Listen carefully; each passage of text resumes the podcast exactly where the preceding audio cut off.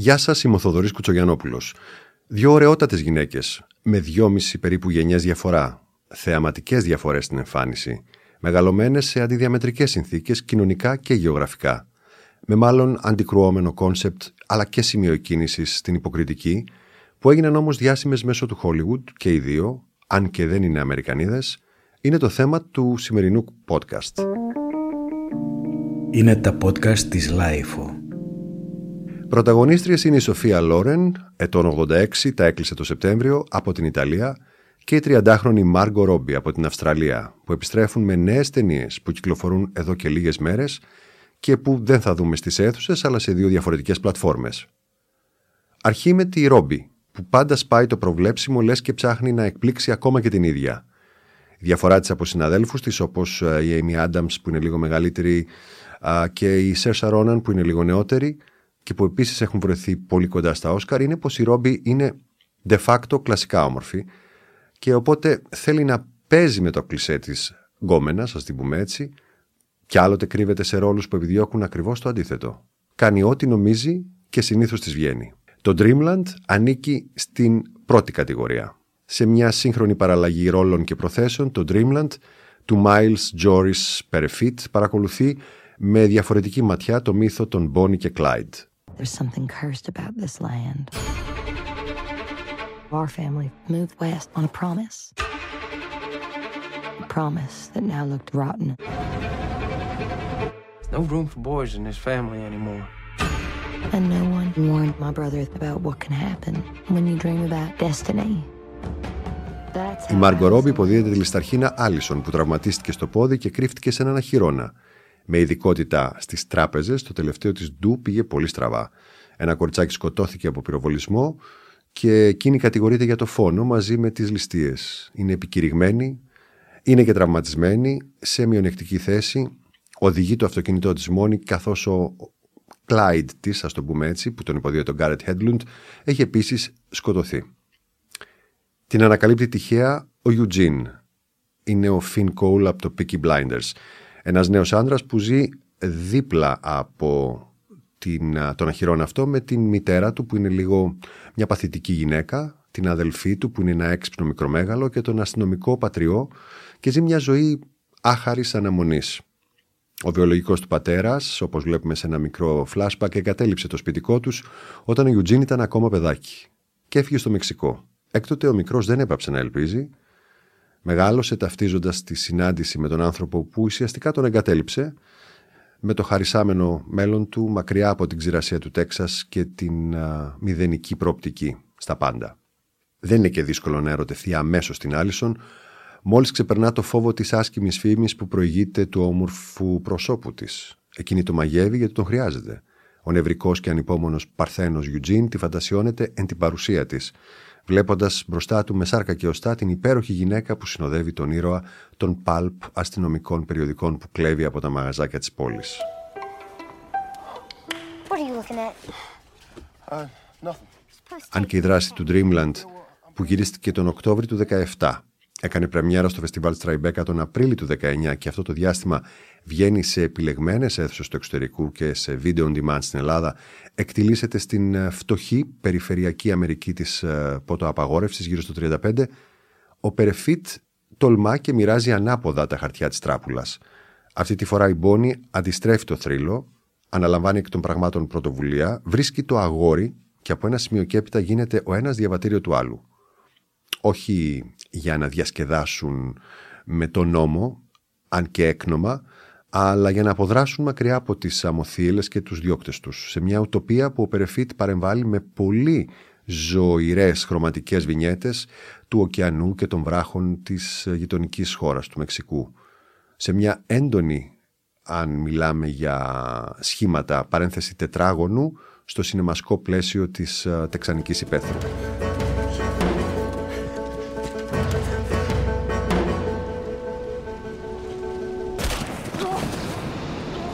Ο δεσμός τους περνάει από κλισέ στάδια, δυστυχώς για την ταινία, μέχρι το αγχώδες φινάλε του, με κυρίαρχη μια εξαιρετική πρωτότυπη ερωτική σκηνή σε ένα μοτέλ που τη βλέπουμε στο πλάι του κάδρου, εκεί όπου η Άλισον φέρνει τον αμήχανο Eugene πρώτων ευθυνών και των καθηκόντων του.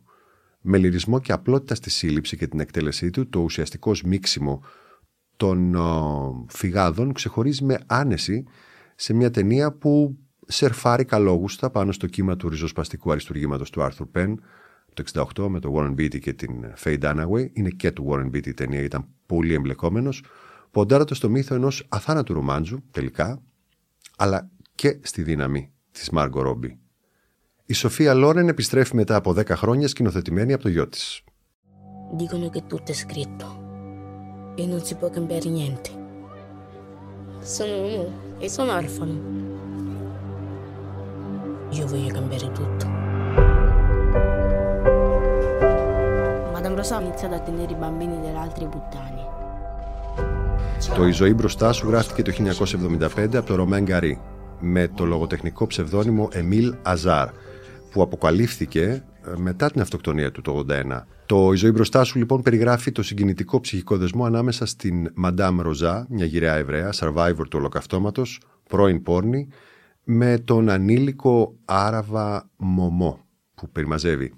Η εξαιρετικά επιτυχημένη κινηματογραφική διασκευή με τίτλο Madame Rosa είχε κάνει πάνω από δύο εκατομμύρια εισιτήρια τότε στη Γαλλία, που απέσπασε μάλιστα το Όσκαρ καλύτερης ξενόγλωσσης ταινίας το εβδομήντα οκτώ, ξεχωρίζει γιατί ο Ισραηλινός σκηνοθέτης, ο Μωζέ Μιζραή, ο οποίος έζησε και εργάστηκε επιμακρών στη Γαλλία πριν επιστρέψει στη γενέτρια χώρα του, ξεχωρίζει γιατί σκύβει με ευαισθησία πάνω στην αραβο-ισραηλινή συγγένεια κουλτούρας και ιστορίας, μέσα από τους δύο τόσο αντίθετους χαρακτήρες, αντανακλώντας έτσι και τις δύο μεγάλες του αγάπες, που ήταν και η αραβική και η εβραϊκή κουλτούρα.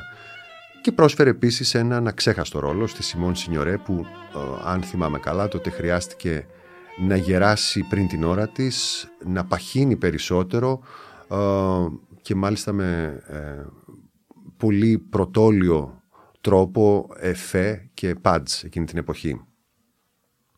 Την ίδια ιστορία επέλεξε για την επιστροφή της μετά από δέκα χρόνια απουσίας από τα πλατό η θρυλική Σοφία Λόρεν, και ίσως δεν θα το επιχειρούσε αν δεν τη φρόντιζε σκηνοθετικά ο γιος της, ο Εντουάρντο Πόντι.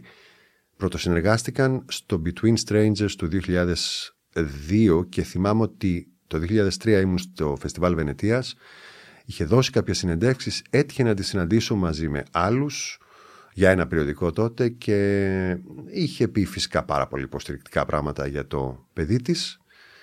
Uh, αλλά στρίτζωσε όταν κάποιος τη ρώτησε για τη Μόνικα Μπελούτσι και το αν ήταν αυτή η φυσική της διάδοχος.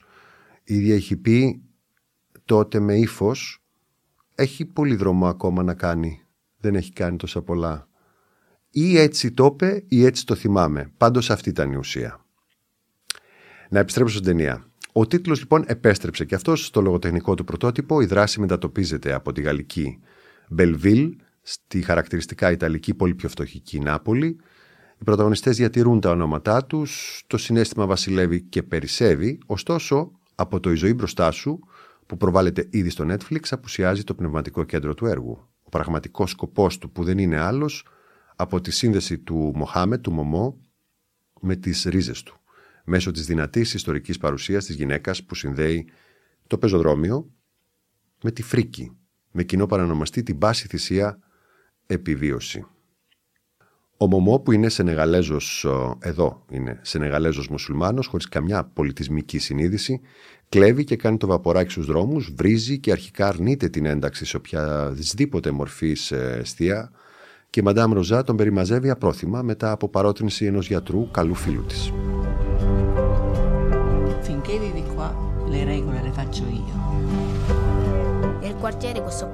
Σταδιακά η Άνια ξεθυμένει το μεταδοτικό μπρίο και τον καπάτσο δυναμισμό της, κρατά σε ομοιρία τη θαλερότητά της και αφήνει ανέπαφες μερικές μόνο σκόρπιες αναμνήσεις, κυρίως του κήπου με τις κατακίτρινες μιμόζες, την ωραιότερη εικόνα της παιδικής της ηλικίας που έχει κρατήσει αποτυπωμένη σε μια παλιά φωτογραφία σαν φυλαχτό μιας ολόκληρης ζωής. Χαμένη στις σκέψεις τρόμου από το Auschwitz που ξυπνούν απροειδοποίητα, η Ρόζα της Σοφία Λόρεν είναι μια γυναίκα με θέρμη και πόζα. Ιδανικός ρόλος για μια ηθοποιό που δεν έχει χάσει τη μοναδική επαφή που ανέκαθεν είχε με την κάμερα, ειδικά στα ε, λίγο δακρύβρεχτα κοντινά, όταν ενθαρρύνει το μικρό ή ζητά τη βοήθειά του για να μην ξεψυχήσει μόνη της ένα κρεβάτι νοσοκομείου. Η σκηνή όπου ο Μωμό τη φυγαδεύει σε αμαξίδιο στο λιμανάκι της Νάπολης, που μόλις ξυπνάει, βρίσκει τη Λόρεν στην έδρα της. Σε τρυφερότατο, χωρίς λόγια, ιντερλούδιο ενός έργου αθεράπευτα sentimental. Η Ρόζα δεν είναι σίγουρη τι ακριβώς αντικρίζει. Βλέπει το κόκκινο της θάλασσας και τον πλαβή του ουρανού σαν μια συγκεχημένη μνήμη. Στα μάτια όμως της Λόρεν καθρεφτίζεται η παιδική της ηλικία, το φιλόδοξο ξεκίνημα και η ταπεινή ρίζα που δεν ξέχασε ποτέ.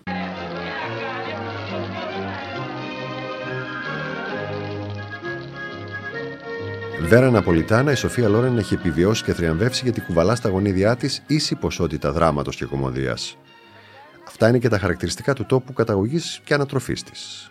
Και είναι ικανά και αρκετά για να εκτιμήσει ένας άνθρωπος και να κατανοήσει την ίδια τη ζωή, πόσο μάλλον την τέχνη που μιμείται αυτή τη ζωή. Την ομορφιά της την αποδίδει στο τυχερό ντι εν έι, αφού κληρονόμησε το πρόσωπο και τη φιγούρα της μάνας της. Έμαθε από νωρίς να κινείται σωστά, να αντιθασεύει αυτό το άχαρο λουκ της καμιλοπάρδαλης με την οποία της άρεσε να συγκρίνεται και να φορά τις τουαλέτες της έτσι ώστε να εξυπηρετούν το σκοπό τους και να μην εμποδίζουν την, την τέλεια θέα του σώματος. Η Σοφία Σικολόνε γεννήθηκε φτωχή και σοφή, όπως λέει η ίδια. Ξεκίνησε από τα καλλιστεία στα δεκαπέντε της και ξαναβαφτίστηκε με το πιο καλλιτεχνικό Σοφία Λατζάρο για να σαλπάρει με ελπίδα και αισιοδοξία στη μόδα της εποχής. Της υπερπαραγωγής, της υπερπαραγωγής της Τσινετσιτά που τότε αποκαλούσαν το Hollywood στον Τίβερη. Η γνωριμία της με τον παραγωγό Καρλοπόντι ήταν μοιραία και άλλαξε για πάντα τη ζωή της. Έγινε ο μέντορας και ενορχιστρωτής της ένδοξης καριέρας της και την πλοήγησε στη μετάβασή της στο Hollywood. Ως Λόρεν πλέον, αν και δεν έδωσε αυτός το όνομα, το τελικό όνομά της, το επώνυμο, που τότε έψαχνε το Hollywood λοιπόν μανιωδώς μια αυθεντική εξωτική μούσα για να αντικαταστήσει επιτέλους τις κλασικές και λίγο πιο βαρετές Αμερικανίδες καλονές της μεταπολεμικής περίοδου. I hate this side of you. If you hate me, why did you kiss me back? Why were your lips burning? Το πόθη κάτω από τις λεύκες με τον Άντονι Πέρκινς και το Heller in Tight Pants, μια μέτρια κωμωδία με τον Cary Grant, της έδωσαν το πάσο για τη συνέχεια, αλλά το πραγματικό διαβατήριό της το κέρδισε με την αξία της στην ερμηνεία στις δύο γυναίκες του Βιτόριο Ντεσίκα.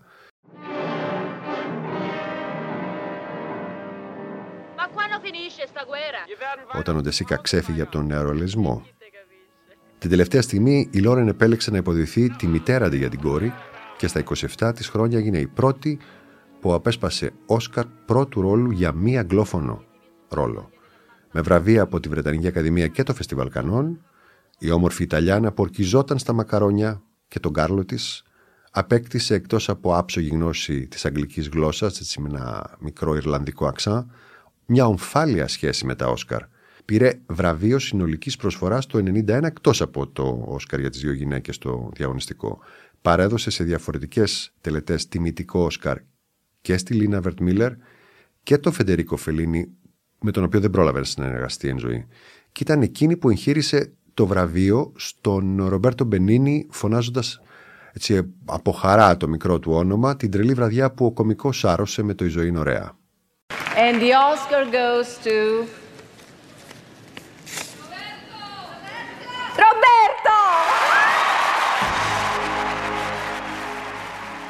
Κυρίως η Λόρεν έσπασε τα τείχη της ξένης στο εσωστρεφές Χόλιγουντ και έγινε επίτιμη προσκεκλημένη σε μια πόλη που της εμπιστεύτηκε πρωταγωνιστικό κομμάτι σε πανάκριβες επενδύσεις, όπως η πτώση της Ρωμαϊκής Αυτοκρατορίας και το El Cid, ταινίες που δεν βλέπονται πια, αλλά είναι ενδιαφέρον να αναλογιστεί κανείς ότι εκπροσωπώντας μια πολύ ισχυρή κουλτούρα, όπως είναι οι Ιταλοαμερικανοί στην Αμερική, αυτή έγινε η πρέσβυρα. Πανέξυπνη, σοφή όπως είπαμε, με τα δικά της λόγια, δεν παρέλειψε να υπενθυμίσει τον εαυτό της όμως πως για να παραμείνει στάρ δεν έπρεπε να ξεχάσεις να παίζεις. Γι' αυτό και η ίδια επέστρεφε στη χώρα της για ζουμερούς ρόλους. Γάμος, αλλά ιταλικά για παράδειγμα.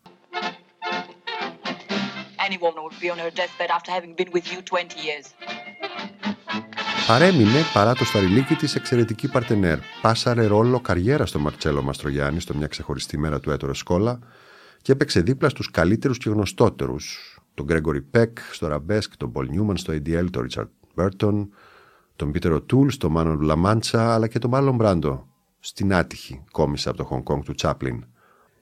Και ενώ είπε παραδόξως ναι στην έκδοση μαγειρικών συνταγών, βγαίνοντας στο talk show του David Letterman για να φτιάξει τυραμισού, υπάρχει αυτό στο YouTube. Oh boy, look at this. I'm telling you something. Look at that. Look at this woman right here on the cover of their cookbook. Look at that. Man alive, ladies and gentlemen. Oh, she's fantastic. Καθώς και στο τραγούδι, βγάζοντας δίσκους και μάλιστα ντουέτο με τον Peter Sellers. Αυτό νομίζω τον έχω σπίτι.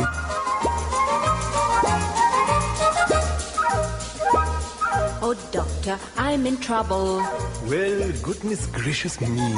For every time a certain man is standing next to me, mm-hmm. a flash comes to my face and my pulse begins to... Αρνήθηκε όλα τα θεατρικά που της προτάθηκαν, χωρίς καν να μπει στον κόπο να τα διαβάσει, επειδή ντρεπόταν να εκτεθεί στη σκηνή, μπροστά σε κοινό, έτσι έλεγε.